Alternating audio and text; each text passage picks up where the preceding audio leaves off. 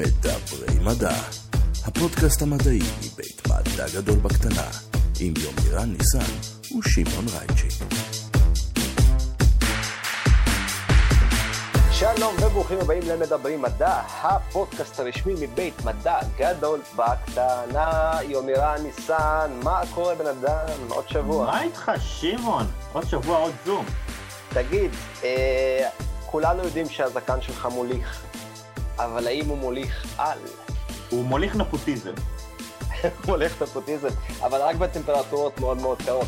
אה, הוא יכול להציג את האורחת שלנו היום למשל? אז האורחת שלנו היום היא פרופסור אפרת שמשוני, היא מגיעה אלינו מהמחלקה לפיזיקה באוניברסיטת בר אילן. היא פיזיקאית תיאורטית שבאה לעשות לנו איזשהו פרק, נקרא לזה מבוא למבוא על אה, פיזיקה קוונטית ועל מחקרים באמת מטורפים שהיא עושה אצלה במעבדה, בין אם זה על אה, אה, חומרי על ועל חומרים קוונטיים ומה זה בדיוק אנחנו נדבר. והיא גם אימא של אה, אורחת אה, שהייתה כאן אה, אצלנו כבר בפרק, אתם מוזמנים אה, לחפש. את השמשוני האחרת שהייתה אצלנו. זה הזמן להתחיל לדבר מדע. שלום פרופסור אפרת שמשוני, ברוכה הבאה לפודקאסט שלנו, מה שלומך? בסדר גמור, תודה רבה, לכבוד הוא לי. אה, עוד פרק אה, קוונטי היום, בואי בבקשה תציגי את עצמך ואת המחקר שלך. אני אה, פרופסור לפיזיקה באוניברסיטת בר אילן. ההתמחות שלי זה פיזיקה תיאורטית של חומרים קוונטיים, ומה שאני חוקרת זה תופעות שקורות ב, בחומרים, אה, שמתבטאות בתכונות, אה, כל מיני תכונות פיזיקליות שלהם, כמו למשל, אה, האם הם מוליכים חשמל, ו... אה, תכונות מגנטיות, ומה שאנחנו אה, רואים זה שתורת הקוונטים היא אה, מתבטאה בכל התופעות האלה בצורה מאוד דרמטית, זאת אומרת, אי אפשר להסביר אפילו, אפילו תופעות מחיי היומיום בלי, בלי תורת הקוונטים, זאת אומרת, הכל... אז איזו תופעה מחיי היומיום, רק כדי שנצלול לתוך הנושא, היית אה, אה, אומרת, הנה, אתם מכירים את זה, ותראו כמה מורכב ההסבר הזה. אה, אז כן, אז בואו ניקח את התופעה שהיא לגמרי יומיומית, אה, הולכה של חשמל במתכות. כבר לפני אה, יותר ממאה שנה, Uh, התברר למדענים, התברר לחוקרים שהסיבה להולכת חשמל במתכות זה שיש שם אלקטרונים. זה משהו שאני חושבת כל אחד למד אפילו בתיכון. אלקטרונים שמתרוצצים בתוך החומר באופן חופשי וזורמים, והם אלה שנושאים את הזרם החשמלי. זה משהו שגם כשהסבירו לנו אותו, אמרו, תראו, זה לא בדיוק ככה, הם לא בדיוק נעים שם, והם לא בדיוק חלקיקים אפילו, אבל זה מספיק טוב אה, לבינתיים. אבל אחרי הבינתיים אף פעם לא מגיע ההסבר האמיתי. יפה. אז uh, האמת היא שהמודלים הראשונים שניסו להסביר את uh, תופעות ההולכה של מתכת, ולא מדובר רק בהולכת חשמל, מתכות, כמו שאתם יודעים, גם מוליכות חום בצורה מאוד טובה. אז, אז פיתחו איזושהי תיאוריה מאוד פשוטה, שמתבססת על זה שזה בעצם כמו גז כזה של חלקיקים, בדיוק כמו, כמו גז ש, של מולקולות האוויר נניח, והוא זורם בהשפע, בהשפעת אה, אה, אה, מתח חשמלי, והאלקטרונים קצת מתנגשים אחד בשני, ובסופו של דבר מקבלים מודל אה, למוליכות שהסביר בצורה די טובה את התצפיות. אה, עד שהתברר שיש תופעות שאפילו בחומרים האלה שהם מאוד פשוטים, שלא ניתן להסביר בעזרת התיאור הזה של, של תורת הגזים. בעצם התיאוריה שהשתמשו בה הייתה תורה של גזים.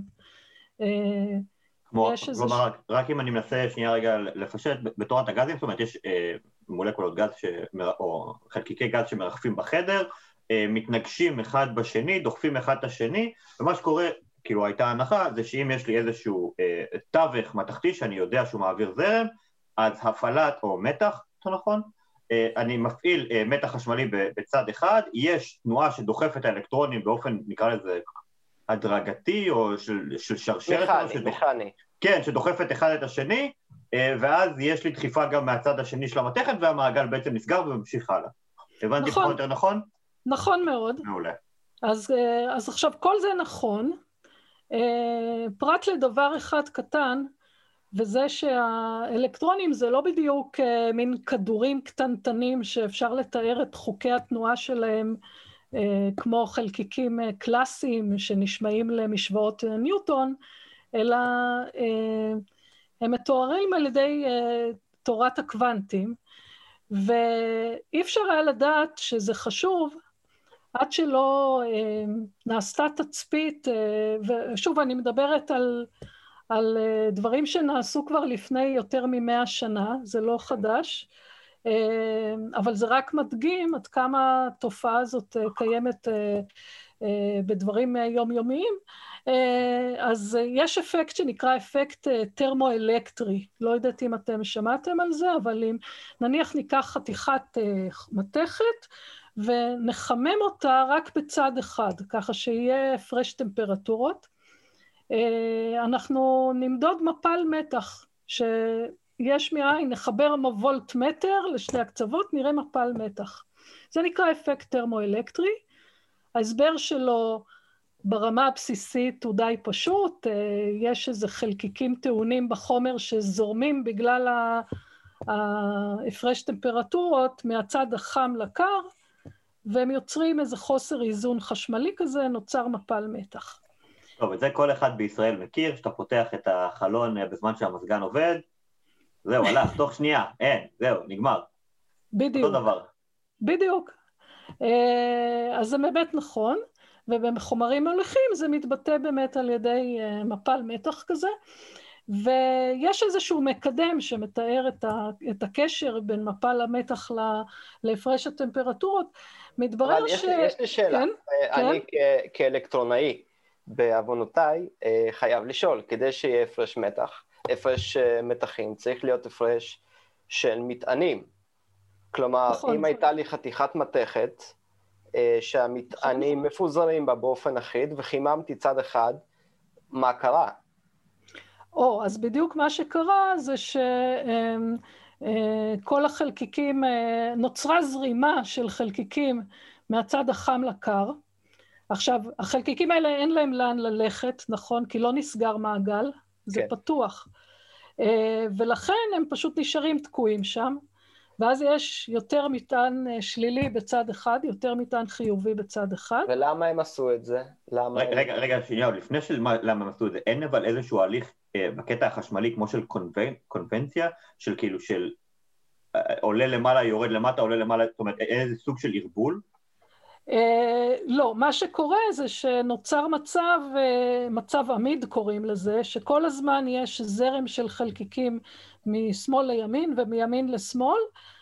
זה לא בדיוק מצב שיווי משקל, אבל הזרמים האלה הם, הם, הם שומרים על שוויון כל עוד מפל המתח החשמלי בדיוק מתאים תחת איזושהי נוסחה להפרש הטמפרטורות. אוקיי? אה, אז זאת התופעה, זה האפקט הפוטואלקטרי. עכשיו, אה, מדדו את המקדם. רגע, פוטואלקטרי? כן? אה, פוטו... סליחה, סליחה, טר, טרמואלקטרי, לא פוטו, סליחה. טרמואלקטרי. גם, גם הפוטואלקטרי מוסבר ב... הפוטואלקטרי זה, זה משהו אחר. כן. אה, זה אינטראקציה עם אור. אה, בכל אופן, אה, מה שרציתי להגיד זה שהתוצאה הניסיונית הייתה קטנה בשני סדרי גודל מהתיאוריה. מהתיאוריה הזאת. זה אומר שיש מקום לשיפור. זה אומר שיש מקום לשיפור, והשיפור זה לא, לא מדובר כאן בפקטור שתיים, כן. שתמיד אפשר להסביר אותו כן. בכל מיני תירוצים כאלה ואחרים. זה, זה ברור שזה מראה על איזושהי בעיה מאוד רצינית בתיאוריה. והפתרון בא די מהר, אה, בזמנו זה היה על, על ידי מדען בשם אה, זומרפלד, אה, וההסבר הוא קשור בזה שהאלקטרונים הם חלקיקים קוונטיים. עכשיו, מה זה אומר שהם חלקיקים קוונטיים? זה אומר שמהירות התנועה שלהם היא לא נשלטת בכלל על ידי הטמפרטורה, אלא על ידי העובדה ש... החלקיקים האלה הם גם גלים. אתם בטח שמעתם שבתורת הקוונטים, אחת התוצאות המוזרות שלה, זה שכל חלקיק הוא גם גל, וכל גל הוא גם חלקיק. זאת אומרת, נכון. זה שני תיאורים דואליים שהם לא סותרים אחד את השני, הם רק מתארים התנהגויות של, של החלקיק בתנאים שונים. ו... אה, לאלקטרונים יש עוד תכונה מוזרה שקשורה בזה שהם חלקיקים קוונטיים, אה, וזה שיש אה, בטבע שני סוגי חלקיקים אלמנטריים. אם נחלק את משפחת החלקיקים לסוגים, יש שתי, שתי משפחות. הסוג האחד, כמו האלקטרון והפרוטון והנייטרון, נקראים פרמיונים, על שם uh, המדען פרמי. Uh, זה חלקיקים מאוד מוזרים שיש להם את התכונה שהם לא יכולים לסבול להיות באותו מצב, באותה פונקציית גל קוונטית. כלומר, אי אפשר, אם נחשוב על זה באנלוגיה ל, uh, למצב שמצבים או, או, או מצבים קוונטיים זה כמו תאים בקופסה, אז אי אפשר לשים יותר מפרמיון אחד בקופסה. זאת אומרת, הם, אם ננסה לשים אותם שניים באותו מצב, הם פשוט יחסלו אחד את השני. מה זה נקרא יחסלו? בתורת הגלים יש את התופעה הזאת שגלים יכולים לעשות התאבכות הורסת, זאת אומרת שאחד נמצא בשיא שלו, השני נמצא ב... כן, אפשר לקחת שני גלים ולהתאים אותם בצורה כזאת שהם יבטלו אחד את השני לכדי קו ישר. אז בעצם... אני חושב שאם נתן את זה רק ברמה של אה, בית ספר או תואר ראשון מדעי כלשהו, זה בעצם ניסוי שני הסדקים, שהם בעצם, יש לנו התהפכות אה, הורסת, ואז יש נקודת אור, נקודת חושך, נקודת אור, נקודת חושך וכן הלאה. נכון, בדיוק. עכשיו, כן, סליחה, בדיוק. סליחה, שמעון. בדיוק, נכון, אז התאבכות הורסת אה, אה, זה... אה, אז זה, זה מה שיקרה אם, אם ניקח שני אלקטרונים ונשים אותם בדיוק באותה פונקציית גל? הם בדיוק. הם פשוט יבטלו אחד את השני? בדיוק. פונקציית הגל המשותפת שלהם תהפוך להיות אפס. אוקיי. ת, תתאפס. ועכשיו, כתוצאה מכך, פשוט אי אפשר לשים אותם באותו מצב. ו, ואז אם אנחנו נחשוב על מצבים שונים שיש להם אנרגיות שונות או, או מהירויות שונות, אז אם שמתי אלקטרון אחד במהירות של כך וכך, אז את האלקטרון השני אני כבר צריכה לשים בדרגה הבאה. כלומר, כן. תחשבו על רמות האנרגיה בתור איזה מין אה, מדרגות כאלה, ואם יש לי הרבה הרבה חלקיקים מהסוג הזה, אז אני לא יכולה לשים את כולם ברמת אנרגיה הכי נמוכה. אני צריכה פשוט לאכלס אותם אחד אחרי השני, עד שאני אה, אה, אה, אגיע לזה שבעצם האנרגיה הממוצעת של אלקטרון, של, של האלקטרונים, אם אני אעשה ממוצע על כולם, אז אפילו אם אני אקרר את המערכת לטמפרטורה של אפס מוחלט, תהיה להם מהירות סופית וגדולה מאוד. כלומר, אפילו טמפרטורת החדר, טמפרטורת החדר היא, אה, אה, אם נתרגם אותה לכמות האנרגיה שהיא נותנת לאלקטרון, היא תהיה קטנה בהרבה סדרי גודל מאשר האנרגיה האופיינית של, של אלקטרון, רק בגלל העיקרון הזה, שזה נקרא דרך אגב עיקרון האיסור של פאולי. של פאולי, פאולי exclusion principle. בדיוק, כן. אז אוקיי, אז אנחנו מבינים שאלקטרונים לא יכולים להיות אה, שניים זהים באותה רמה.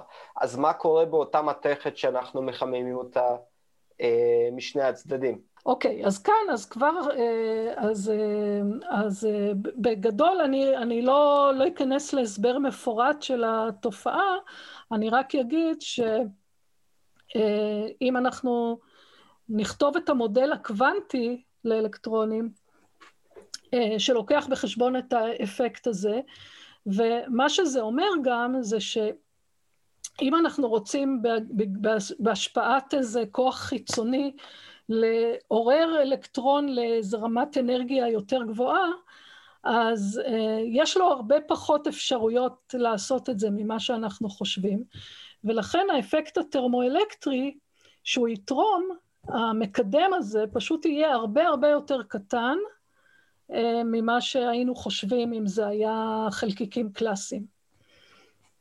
אוקיי? זאת אומרת, uh, זה, זה לפחות מה שאני יכולה להגיד בדקות אה, ספורות. זאת אומרת, למעשה אה, התיאוריה הקוונטית מסבירה את התופעה, אה, את התופעה הזאת בצורה מושלמת, אוקיי? אפילו כמותית. זאת אומרת... ואז בעצם כן. המדידה, ברגע שהמודל הזה נבנה, אז התוצאות התחילו להתאים? בדיוק, זה פתר הרבה מאוד... הרבה מאוד שאלות פתוחות uh, שהיו. Uh, דרך אגב, יש גם עוד שאלה uh, שהטרידה מדענים שקשורה בהולכה של אלקטרונים. היינו חושבים שאם אנחנו נקרר את החומר לטמפרטורות מאוד מאוד נמוכות, אז האלקטרונים יקפאו. נכון? הם, כן. או שהמהירות שלהם תקטן ותקטן. זה מה שאנחנו מקבלים בגז קלאסי, נכון? בסוף הוא הופך לנוזל ואחרי זה למוצק. נכון. אה, אבל אה, כמובן שזה לא קורה, אם אנחנו... אה, יש איזושהי דרך שאני לא, לא אכנס אליה, להעריך מהי המהירות של... ממש מה המהירות של אלקטרון. ומתברר שמקררים לטמפרטורות נמוכות, שהן uh, כמה מעלות מעל האפס המוחלט, אז uh, מהירות האלקטרונים בכלל לא משתנה, ויותר מזה, המוליכות של החומר משתפרת פלאים. כלומר, להפך, במקום שהאלקטרונים uh, יעצרו, הם, החומר נהיה מוליך יותר ויותר טוב, ואם מתרגמים את זה לתמונה ש... הזאת של גזים, שחלקיקים בגז שמתנגשים אחד בשני, אז המרחק של אלקטרון... זה מתנהג ההפך, לא? בעצם. אז אה, אה, נכון, אז, אז אם אנחנו ננסה להעריך מה המרחק שאלקטרון צריך לעבור עד שהוא מתנגש במשהו, אז בטמפרטורות נמוכות המרחק הזה נהיה מאוד מאוד גדול, הרבה יותר מהמרחק האופייני בין האטומים, שהיינו חושבים שזה, ה, אה, שזה יהיה אה, הסקאלה שתגביל את, ה, את התנועה. אז שוב, זה קורה בגלל שהאלקטרון הוא, הוא גל, אה, הוא, המהירות, ש, כדי לתאר את המהירות שלו, נכון יותר לחשוב עליו בתור איזה מין... גל כזה שזורם בתוך המוצק. כלומר, okay, אוקיי? אני באגם, זה... ואני השלכתי אבן לאמצע, והתחילו להתפשט מתוך המרכז הזה גלים, ולגלים האלה יש, יש מהירות. ובעצם, אה, ככל שהחומר יותר קר, כך פחות גלים נוספים מתערבים ב... אה... כן, למעשה המוליכות משתפרת בטמפרטורות נמוכות, כי אה, יש פחות... אה, דברים אחרים שה, שהאלקטרון או הגל הזה יכול להתנגש בהם. זאת כן. אומרת, כן. אוקיי? אז, אה, אז בכל אופן, זה, זה דוגמה אחת שהיא דוגמה באמת יחסית של חומר שהוא בתחום שלי נחשב למשעמם. מתכת זה החומר הכי משעמם בעולם. יומירן, אתה, אתה עם כאב ראש כבר? ככה אנחנו מבינים. לא, להפך, להפך, אני כרגע מבחינתי, אני כרגע אה, חוזר לכיתה אה, ד', שאמורה, אז היה עוד טבע, זה אפילו לא היה נראה לי מדעים, אה, לקחה כל מיני חומרים, נתנה לנו מעגל חשמלי, ואז כאילו תבדקו, תקררו, תראו אם מה מתחמם, האלומיניום מתחמם, לא יודע מה זה היה, העופרת מוליכה טוב, הנחושת מוליכה טוב, העץ לא, אני כרגע, המים מוליכים טוב, מים מזוקקים לא מוליכים, אני בשלב הזה כרגע. חכה, אנחנו, אנחנו בונים את זה, אנחנו בונים את זה, תן לזה להתגבר. אוקיי, okay, אז, אז אנחנו בעצם קיבלנו עכשיו הסבר אה, מפושט. הבנתי לכיתה ד'. קוונטי לכיתה ד' על החומרים המשעממים, אבל אה, אה, יאמר, יאמר לזכותך יפעת שאני הבנתי יותר משלא הבנתי, או שגם אם זה הפוך אז אני לא יודע עדיין. מצוין, מצוין. אני מקווה שהמאזינים איתנו, לא, לא, לא, לא, לא, לא עד כדי כך, לא עד כדי כך, אבל אני איתך, אני איתך. אוקיי. Okay. בלב ובנפש, כן. בואי נעבור לחומרים הקוונטיים. זה נשמע כמו... הייתה איזו תקופה שלכל דבר שרצו לפרסם, הוסיפו את המילה קוונטי, אה, רק שהפעם אנחנו מדברים על... עכשיו זה התקופה. כן, נכון. במאה השנה האחרונות. אה, החיסון לקורונה הקוונטי, אתה יכול לעשות את זה על כל דבר. אבל אנחנו בחומרים הקוונטיים עצמם, אנחנו במשהו שמגיע לו את התואר. חסר לי, אבל חסר לי רק אה, משהו, בעצם כשאפרת דיברה על חומרים שבטמפרטורות מאוד גבוהות פתאום הופכים להיות מוליכים ממש ממש טובים, זה, זה דיברנו... בטמפרטורות נמוכות. כן, נמוכות, ב, כן. נמוכות הכוונה, ושוב, רק בשביל לסבר את האוזן למאזינים, אנחנו מדברים פה על טמפרטורות של מינוס 270 צלזיוס בערך, זאת אומרת, קרוב לאפס נכון, המוחלט. נכון, בקלווין, כן. ולא בצלזיוס, וזה חשוב, חשוב, כי את יודעת, נמוכות ל, לאדם רגיל, זה, זה לא בקלווין. נמוכות אה, בשבילי זה עשר מעלות, כן. טוב, זה, את יודעת. אבל בתור פיזיקאית, בתור פיזיקאית, זה... זה, זה כן, זה טמפרטורה זה טמפרטורה אינסוף בשבילי.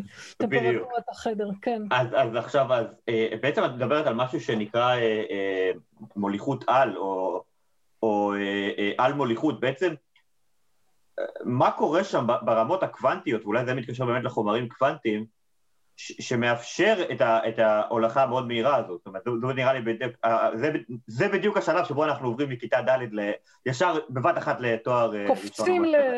כן, כן, לתואר ראשון אוקיי, בהנדסת אז... חשמל. כן, בבקשה. יפה, אז הזכרת מוליכות על, ומוליכות על זה באמת uh, כבר פרדיגמה שיוצאת ממה שסיפרתי עד עכשיו. כי אני קודם אולי אספר קצת uh, על התופעה בקצרה. Uh, uh, אני, כמו, כמו שסיפרתי לכם קודם, uh, uh, גילו כבר לפני, uh, בתחילת המאה העשרים, או אפילו לפני זה, שהמוליכות של מתכות תלויה בטמפרטורה, והיא יורדת אה, אה, סליחה, המוליכות עולה, המוליכות משתפרת ככל שהטמפרטורה יורדת, אמ, ו, אמ, ואז הייתה את ההבנה הזאת שמצד אחד אה, היינו חושבים שהאלקטרונים היו קופאים, מצד שני הם פחות מתנגשים בדברים, אבל בסך הכל מה שראו זה עלייה, עלייה קונסיסטנטית במוליכות ככל שהטמפרטורה יורדת. אה, ואז נשאלה השאלה, אה, והיה אפילו ויכוח בין המדענים, מה יקרה אם נקרר לטמפרטורות באמת נמוכות? וכשאני אומרת באמת נמוכות, אז אה, מעלה אחת מעל האפס המוחלט, שזה כמו שיומירן אמר, מינוס 273 מעלות צלזיוס. עד ככה ראשית המאה, עד בערך 1910, אה, אה, אי אפשר היה לענות על השאלה הזאת באופן ניסיוני, כי לא הייתה את הטכנולוגיה לקרר עד כדי כך. ואז בא מדען הולנדי בשם קמרלינג אונס, שהוא גילה, הוא קודם כל פיתח טכנולוגיה לנזל הליום, הוא הצליח לקרר אה, להביא הליום בעצם למצב נוזלי, שזה קורה בארבע מעלות מעל האפס המוחלט, טמפרטורות מאוד מאוד אה, נמוכות כדי לנזל הליום. ואז הוא גילה במקרה, או יותר נכון הדוקטורנט שלו גילה במקרה, שבמערכת הניסיונית היו כל מיני אה, חומרים מתכתיים, ביניהם כספית, והכספית הזאת, אה, פשוט ההתנגדות החשמלית שלה בבת אחת ירדה לאפס. כלומר, תחשבו על זה, אם נצייר איזה גרף של המוליכות, אז היא יורדת, יורדת, יורדת, בסדר? ואז נשאלת השאלה, מה יקרה? האם היא ת, תעצור באיזה קבוע, או שתשאף לאפס, או שתשאף לאינסוף? מה יקרה באפס המוחלט? מה שקמרלינג אונס גילה זה שהרבה, עוד לפני שאנחנו מגיעים לאפס המוחלט, אה, פתאום המול... ההתנגדות יורדת לאפס. כלומר, הגרף הוא גרף עם, עם, עם ברך. עם ברך, בדיוק, יש איזה כן. ברך, וזו תופעה מאוד דרמטית, זה לא... זאת אומרת, זה, זה מה שנקרא בפיזיקה דוגמה למעבר פאזה, כמו מעבר מנוזל לגז, או ממוצק כן. לנוזל. זה תופעה קריטית, זה לא משהו שקורה בהדרגה. זה בעצם איזושהי קפיצת רמה, כאילו, זאת אומרת... כל המשמעות של המונח, כל, כל המשמעות של המונח קוונטים, ככה לפחות לימדו אותי, זה שקוונטה זה בעצם מנה, זאת אומרת יש כאן איזושהי קפיצה במנה, זאת אומרת עברנו בבת אחת מדבר א' לדבר ב' וזה לא דבר, זאת אומרת זה בדיוק כמו ששמעון ציין, זה איזשהו סוג של, לא יודע אם ברך, אבל ברך ריבועית כזאת נקרא לזה, זה מתקדם, מתקדם, מתקדם, בום, קופץ ועובר לשלב אחר. נכון, אבל אה, זה, אבל זה דווקא לא קשור לקוונטים, זה, זאת אומרת, התופעה הזאת של אה, תופעה קריטית קורית גם במערכות ש... ניוטוניות, כן. שהן אה, לא מתוארות על ידי קוונטים, לדוגמה מגנט שהופך פתאום ללא מגנט. בטמפרטורה מסוימת, כן.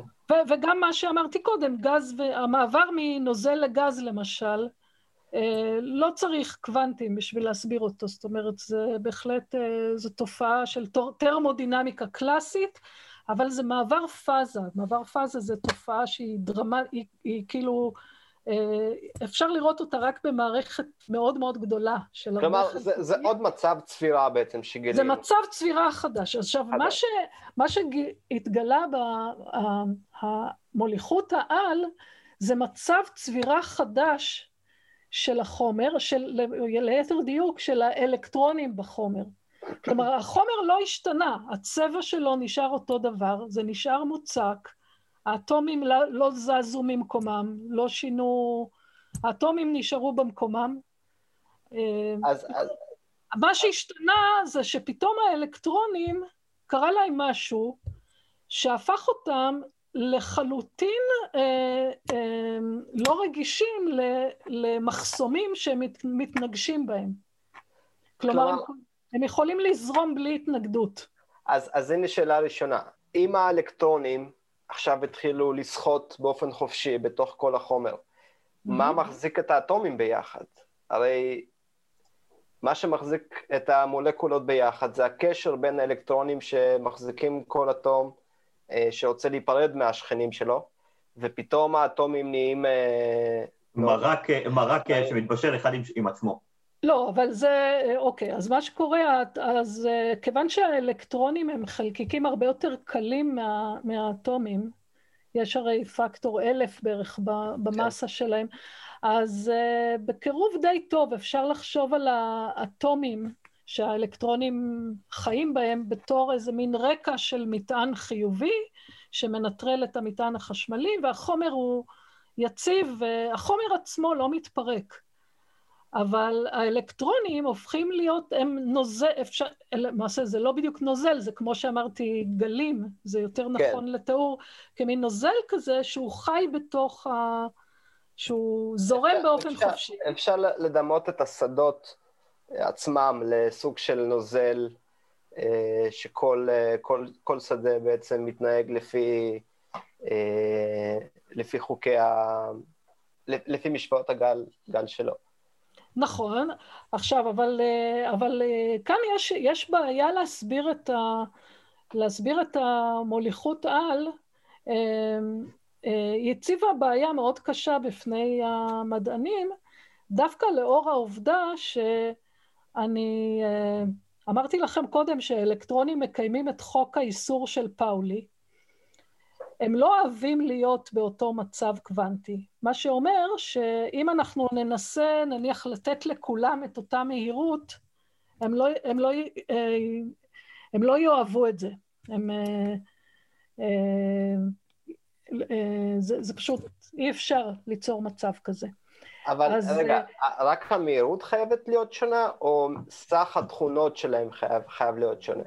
לא, מהירות זה אחד, ה, זה אחד ה, מה שנקרא מספרים קוונטיים שמתארים מצב. כלומר, אה, אה, לשים אלקטרונים באותה מהירות זה נקרא, זה נקרא לשים אותם באותו מצב. הבנתי. עכשיו, אלקטרונים אי אפשר לשים באותו מצב בגלל שהם מקיימים את חוק האיסור של פאולי.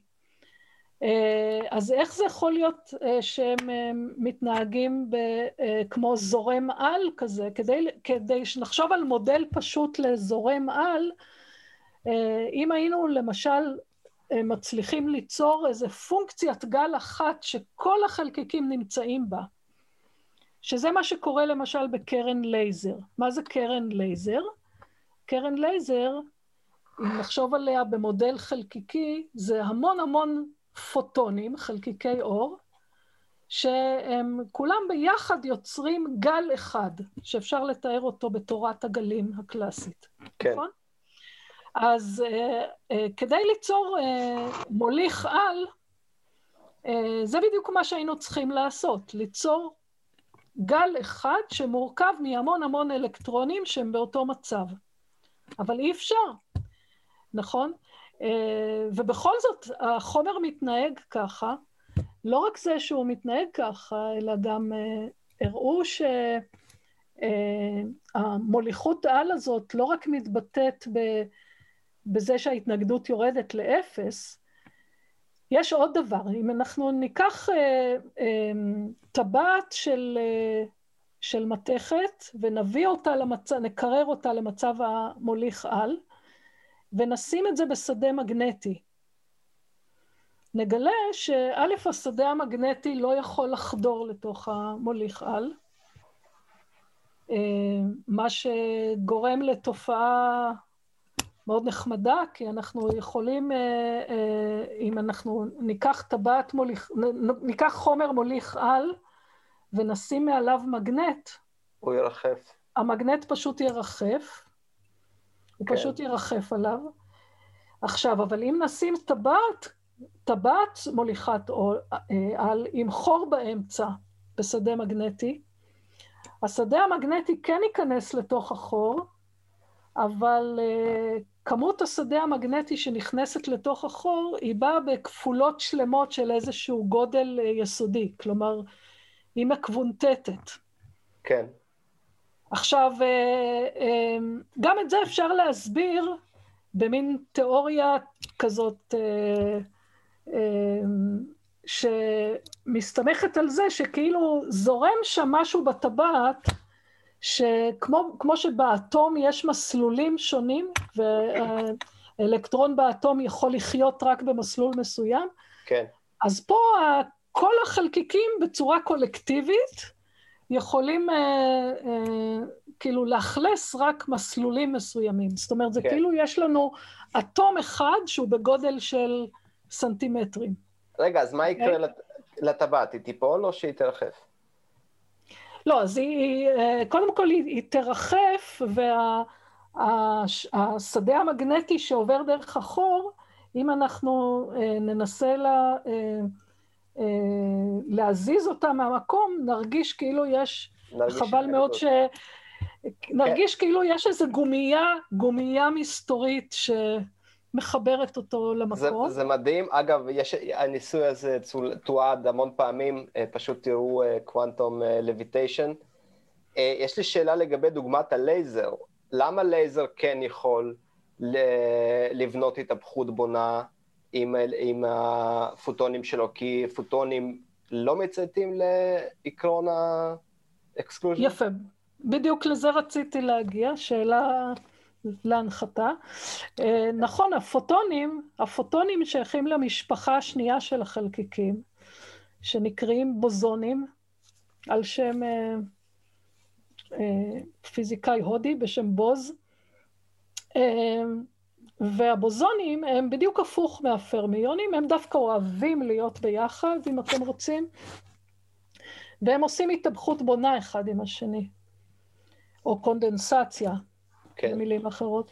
כלומר, עכשיו, הגל לא, לא הולך לאיבוד, אלא הוא מכפיל את עצמו. כן, בדיוק. ולכן אה, קל מאוד ליצור אה, מאור אה, קרן לייזר. אבל עם אלקטרונים אי אפשר לעשות את זה. אז איך בכל זאת יש מוליכות על? אמ, ולקח אה, הרבה, הרבה שנים, כמה עשרות שנים, עד שהייתה איזו תיאוריה אה, אה, יותר מפורטת, יותר מיקרוסקופית, שמסבירה את התופעה הזאת. אני אגיד רק את הרעיון הכללי. כן. והרעיון הכללי הוא שאם אנחנו ניקח שני פרמיונים בודדים, אז הם מקיימים את עיקרון האיסור של פאולי. בצורה מתמטית, למה יש את ההתאבכות ההורסת הזאת? כי אה, אם ניקח שני אה, אלקטרונים ונחליף ביניהם, אה, אז פונקציית הגל הופכת סימן. זה בדיוק, ה, זה כאילו הסיבה, נכון? עכשיו, אה, נניח שיש לנו שני זוגות של אלקטרונים. זוגות קשורים. נניח שהיינו מצליחים לקשור זוג אלקטרונים ועוד זוג אלקטרונים, ואז להחליף ביניהם. מה היה קורה לפונקציית הגל כתוצאה מהחילוף הזה? היא לא הייתה משתנה. היא לא הייתה משתנה בגלל שזה מספר זוגי של חילופים. נכון. זאת אומרת שזוגות קשורים של פרמיונים מתנהגים כבוזונים. זה מאוד מוזר. אה, וואו, uh, טוב, אנחנו, uh, תשמעי, אני, אני כל הזמן יושב uh, על קצה הכיסא שלי כשאת מדברת.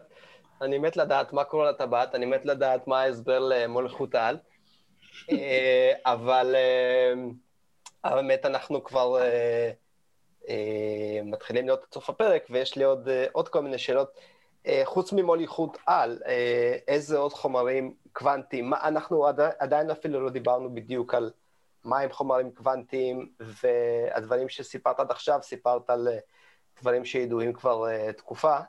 אה, נכון, הייתי נכון. רוצה ש, שלפחות עכשיו, עם כל הרקע החשוב הזה והנורא מעניין הזה, ורק עליו אפשר כמובן לדבר עוד המון, הייתי רוצה שכן קצת נציץ להווה, לעתיד אולי, לתוך המחקר שלך, ונשמע... אוקיי. Okay.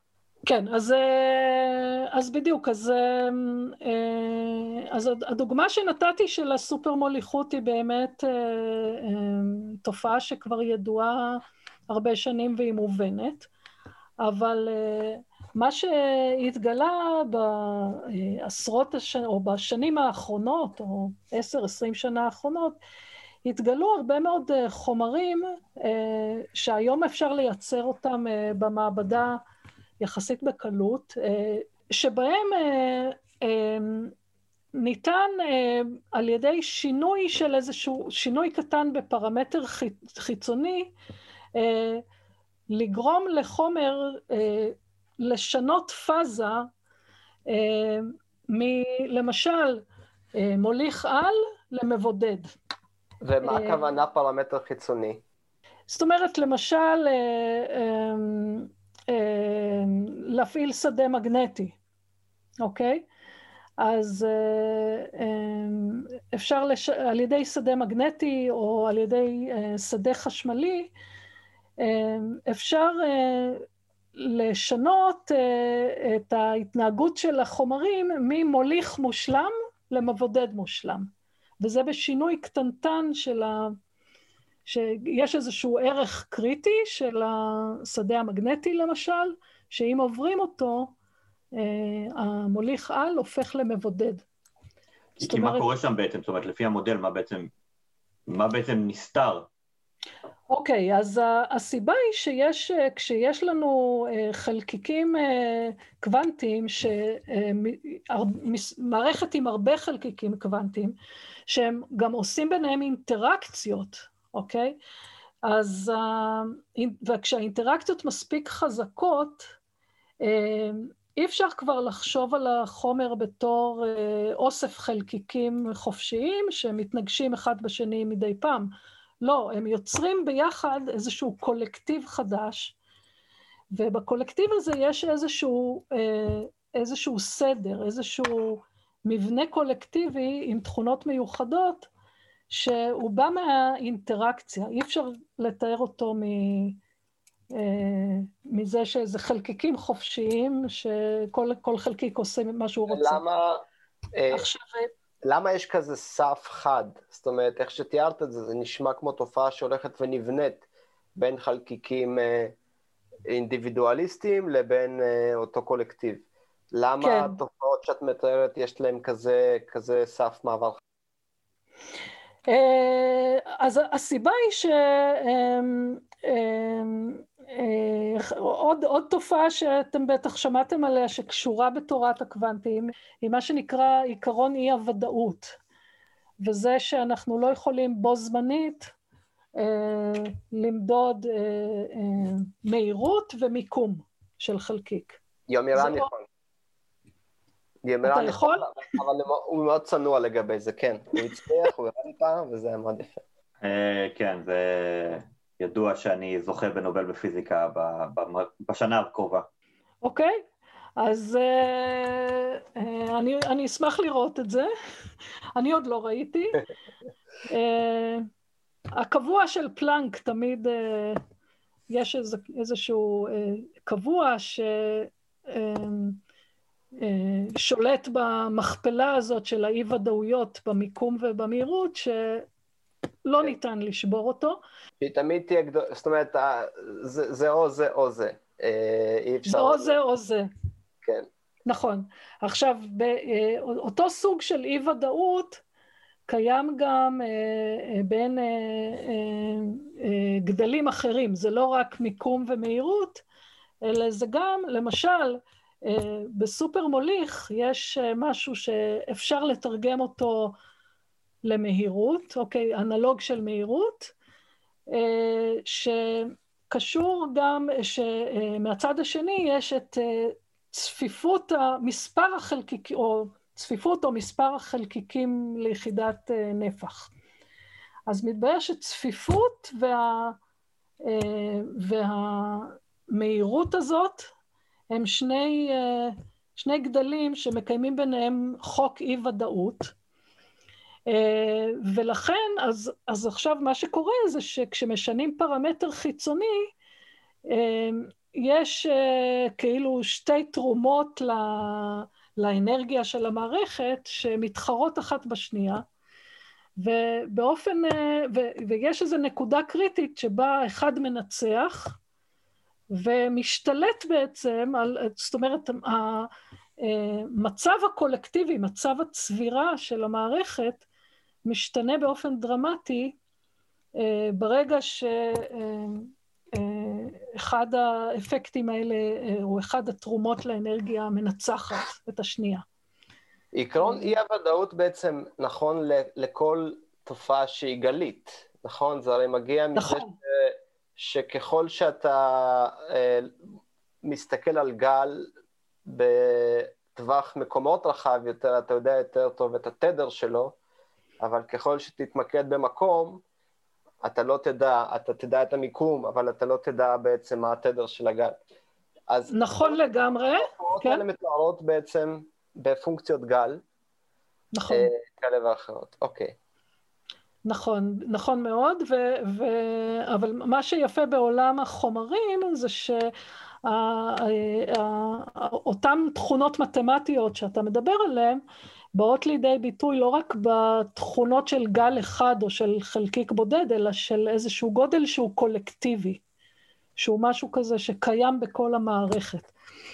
אני אתן אולי עוד, עוד דוגמה אה, שממחישה גם אה, תופעה קוונטית ש, שבאמת קשורה למחקר שלי וחוקרים אה, אותה, וחוקרים אותה בשנים האחרונות, וזו תופעה של אה, מגנטים קוונטיים. אה, אה, אתם יודעים שמגנטיות קשורה בזה שבתוך החומר יש, לאלקטרונים יש גם איזה מומנט מגנטי קטן, כמו מין, כמו מצפן קטן כזה. את מדברת על הספין של האלקטרון? זה הספין, כן, הספין. אוקיי. רק, רק כדי לוודא, כי, כי אף פעם לא שמעתי התייחסות לזה במילה מומנט מסוים, כן, סליחה. כן, כי זה כמו, זה כמו, אתה יכול לחשוב על, על האלקטרון בעצם, על הספין שלו, ב, ב, תחשוב על הציר ש, שסביבו הוא מסתובב. כן, כן, בדיוק. וזה כמו מחט קטנה של מגנט. זה בדיוק, נכון, זה בדיוק כמו מגנט, מגנט זעיר.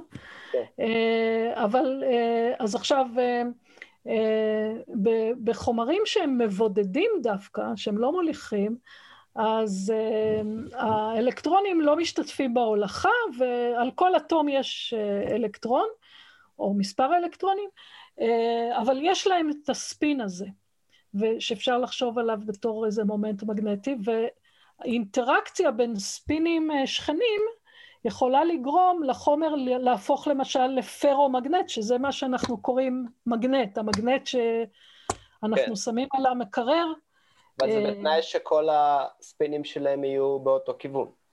נכון, בדיוק. אז פרומגנטיות אה, זאת תופעה שנובעת אה, מנטייה שלהם להסתדר באותו כיוון. יש כן. גם חומרים שבהם היא הפוכה, שהם מעדיפים דווקא להסתדר אנטי פרומגנט קוראים לזה, שכל אחד אה, בכיוון הפוך לשני. כן.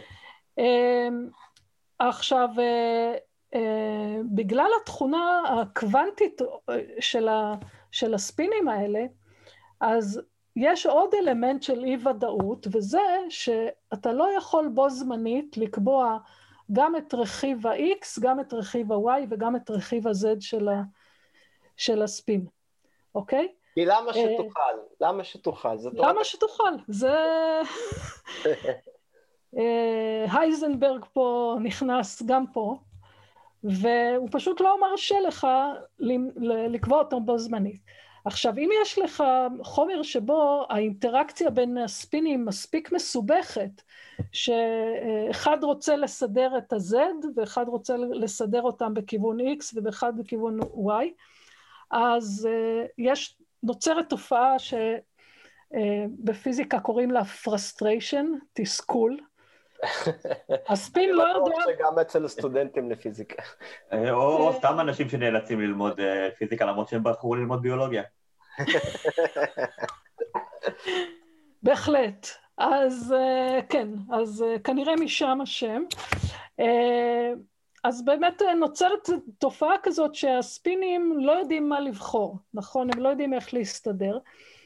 אילו אילולא הם היו חלקיקים קלאסיים, אז הם היו בוחרים איזשהו סידור מבולגן, והיינו מקבלים משהו ש... אוקיי, משהו אה, אה, כזה מסובך, אבל אה, בגלל התכונה הקוונטית הזאת, יש להם עוד אופציה, כיוון שממילא אי אפשר לקבוע את כל רכיבי הספין אה, בו זמנית, אז אה, יכול להיווצר מצב צבירה שבו הספינים הם יוצרים מין מצב נוזלי, זה נקרא נוזל ספין. כלומר, מה זה נקרא נוזל ספין? אה, האלקטרונים עצמם לא זורמים לשום מקום, הם תקועים במקום ולא זזים, כן? כן. החומר הוא מבודד חשמלית, אבל הספין שלהם אה, מסתובב לו בצורה מטורפת, אה, ולמעשה אה, כלומר, יש לנו עכשיו פונקציית גל שמתארת את הספינים של האלקטרונים. נכון, את הספינים הקולקטיביים. כן. ו- ולכן אין, אה, אה, אז קודם כל אין, אין מגנטיזציה, לא, כי אין, אין שום אה, סדר מגנטי, כן. אבל בגלל שיש שם איזושהי דרגת חופש כזאת, איזה, אני השתמשתי כאן במילת ז'רגון, דרגת חופש, יש איזושהי אה, אה, איזשהו אופן תנודה, נקרא לזה, של, אה, של תנודות ספין, שהוא יכול להתקדם, הוא יכול לזרום. ו... Okay. אוקיי. ואחד הדברים שהוא יכול לעשות זה למשל להוליך חום. הוא לא יכול להוליך חשמל כי הוא לא נושא איתו מטען חשמלי, אבל הוא כן יכול לסחוב איתו אנרגיה ולזרום מהחם לקר, ול... אז אתה יכול לקבל חומר שיש לו מוליכות חשמלית אפס ומוליכות חום uh, מצוינת, לדוגמה. אמ, אני בדיסוננס קשה בין, בין השעה לבין... אה, העניין, זו הבעיה. כמה כאילו... מעט, כמה מעט, כמה מעט נכנסנו, רק, רק שמענו דוגמאות, רק שמענו קצת על פונקציות גל, אני בטוח שאנשים uh, שמבינים בזה קצת uh, קיבלו לא מעט ידע, אבל אני גם בטוח שאם הייתי. מנהל את הרעיון הזה איתך לפני שנה, אני חושב שהייתי פשוט פורש מהגשת פודקאסטים לאלתר. אבל אני חייב להגיד שאת הופכת מדע קוונטי לנגיש מאוד. אני מאוד אוהב את ההסברים שלך. אה, אוקיי, okay, תודה. ו... לא זה, גם, זה גם מייצר בעיה, אגב, עבורך, כי זה אומר שאני צריך לחזור לכאן, לפחות עוד פעם, כן, פעמיים, להמשיך, להמשיך את הסדרה הזו. איזה שימושים יש לחומרים קוונטיים, ומדע חדש אולי שהגיע מתוך המחקר שלך. יש כל כך הרבה דברים. אנחנו באמת דיברנו רק על היסודות של התחום המדהים הזה. מדהים, מדהים, מדהים. כל פעם שאני שומע על תורת הקוונטים, אני מצד אחד אה, מבין כמה... איזה תחום מטורף זה, וכמה דמיון הוא דורש, וכמה אינטואיציה מתמטית הוא דורש, כי כל מה שתיארת זה בסך הכל משוואות. אנחנו מכירים את הדברים האלה אך ורק מהמספרים. אף אחד לא ראה במו עיניו לא פרמיון ולא בוזון. אה, אם כשוב... דווקא. דווקא, דווקא זה כן ראו לאחרונה, אבל ממש לאחרונה, זאת אומרת, זה, זה, זה ממש מהניילונים, נראה לי אפילו היה לנו פוסט על זה במדגב, שהצליחו לראשונה נגיד לצלם איזה משהו. וגם, לצלם פה זה, זה מונח יחסי. כי... אה, עם, עם דיפרקציה ורזולוציה ובנייה של כאילו של תוכנות מחשב, אתה יודע, אבל, אבל משהו, איזושהי נקודה קטנה על המסך, ואז כמה מדענים צועקים, יש! ואז כזה, מה זה? בסדר.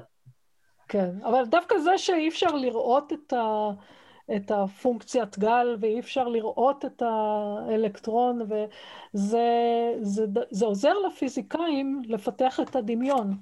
כן. אה, כי בסוף אני... אתה, אתה בונה לך איזה עולם דמיוני, אבל שיש לו חוקיות פנימית, אה, אבל אז אתה צריך, מגיע אה, רגע האמת שבו אתה ש, שבו בונה, מגיע למעבדה. כן, או למאיץ החלקיקים הענק שבנו לך במיליארדי דולרים. במקרה של, בתחום שלי דווקא לא צריך uh, מאיץ חלקיקים של מיליארדי דולרים, אפשר לראות תופעות מדהימות uh, במעבדה uh, בבר אילן, או בכל, כאילו... אנחנו, אנחנו בטוחים שאפשר להיות דברים מדהימים, אנחנו נרצה לשמוע על הדברים המדהימים שגרים אצלך במעבדה בפרק המשך מתישהו. Uh, לצערנו, ממש לצערנו, אני יכול לשמוע על תורת הקוונטים עוד שעות.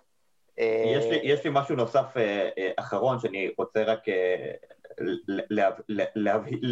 לדייק אותו נקרא לזה. יש כאן איזשהו משהו מדהים ש, שאנחנו מסתכלים עליו, ש, שתיאורטיקנים מבחינתם אפילו לא חשבו על איזשהו מודל, ואז מתצפית כלשהי, כמו שאפרת בעצם אה, תיארה עם ההליום הנוזלי, עם ההליום אה, בטמפרטורה מאוד נמוכה וכספית, רואים איזושהי תופעה שהמודל אפילו לא חזה, זה לצורך העניין כמו שהיה עם הסט אה, של נוגה ואדינגטון ואיינשטיין וכל הסיפור הזה, משהו לא מסתדר, זאת אומרת, איזושהי, איזושהי תגלית חדשה באה, זה אפילו לא פותחת דלת, זה כאילו מישהו נכנס לך למשרד ובבעיטה כאילו, ופתאום נכנס איזשהו ענף מדע שלם שאומר, וואלה חבר'ה, יש כאן משהו, משהו רציני, שאנחנו לא ידענו עליו, הוא לא היה מוכר, שמה, עכשיו יש לנו פה, יש לנו ענף פיזיקאי שלם שאנחנו צריכים עכשיו לפתח. אגב, נכון. אם אני זוכר נכון, עדי דיבר על זה שיש עכשיו אתגר מאוד גדול לפיזיקאים, כי, כי הם כאילו מגיעים לאיזשהו סף עליון של גילויים, והם מחכים לקפיצה המחשבתית הזו, שתאפשר להם אה, לפתוח עוד ענף חדש של הפיזיקה, במיוחד אגב של הפיזיקה התיאורטית. נכון.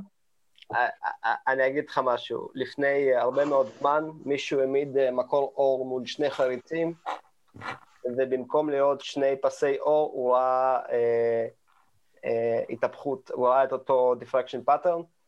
תחשוב מה עבר לו עולה בראש באותו רגע. זה WTF, שלושה סימני קריאה, ו... אבל זה שם, ואתה לא יכול להתעלם מזה. ו...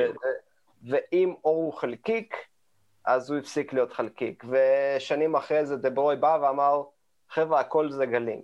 שזה גם הייתה קפיצה מאוד משמעותית, אפילו שכבר ידענו שפעם אחת עשינו מין חצי קפיצה, ואז הוא אמר, לא, הכל. אה, ו... והדברים האלה אה, דורשים המון המון, באמת, זה, זה סוג מאוד מפותח ועשיר של דמיון אה, מתמטי. אה, להסתכל על העולם בצורה הזאת זה קצת, קצת כמו לראות את המטריקס. נכון. אגב, אני חושב שזו גם אחת הסיבות שבאיזשהו מקום פיזיקאים, אם אתה תסתכל לאורך, נקרא לזה אפילו ה-200 שנים האחרונות של הקפיצה המדעית הרצינית של המין האנושי, פיזיקאים אלה שלרוב אה, מקבלים נקרא לזה תהילה מדעית. נכון, יש הרבה מאוד מדענים ממקומות אחרים שהם אה, מאוד מפורסמים, אבל באמת ה top celebs הם הרבה פעמים פיזיקאים, כי הם עשו איזושהי קפיצה מחשבתית, בדיוק כמו שאמרת על אה, דה ברויי או על איינשטיין או על אנשים בקליבר הזה, או על בור ושרדינגר וכו' וכו', שבכלל לא נגענו בהם, כאילו, זה קוונטי ולא נגענו לא בשניהם. הם מתים, אם ניגע בהם זה מוזר. זה יהיה קצת, כן, בעייתי, אבל זה, זה, זה כאילו אנשים ש, שעשו איזושהי קפיצה מחשבתית ששינתה את כל מה שאנחנו יודעים על היקום. נכון, ו- נכון. וזה, וזה פשוט יכולת מדהימה, ש... ש... ו- וגם העובדה שאין את הבנייה המאוד מאוד מאוד איטית שיש בהרבה ענפי מדע אחרים, זאת אומרת, אתה יודע, של שיקור וליטוש, זה, יש איזושהי קפיצה, פותחים דלת, ענף מדע, מדעי חדש. ובגלל זה, יומירן, כל כך קשה להשיג פיזיקאים לפודקאסט. ובגלל אה, זה, נכון. אפרת, אה, אנחנו אקסטרה מודים לך על השיחה היום, שהייתה מרתקת. יומרן, אני גם מודה לך. תודה, תמיד כיף שמעון. תודה למדוד מיקום ומהירות של חלקיק ומומנטום של חלקיק בו זמנית. אנחנו מודים למאזינים שלנו שבתקווה הבינו את הבדיחה הזאת.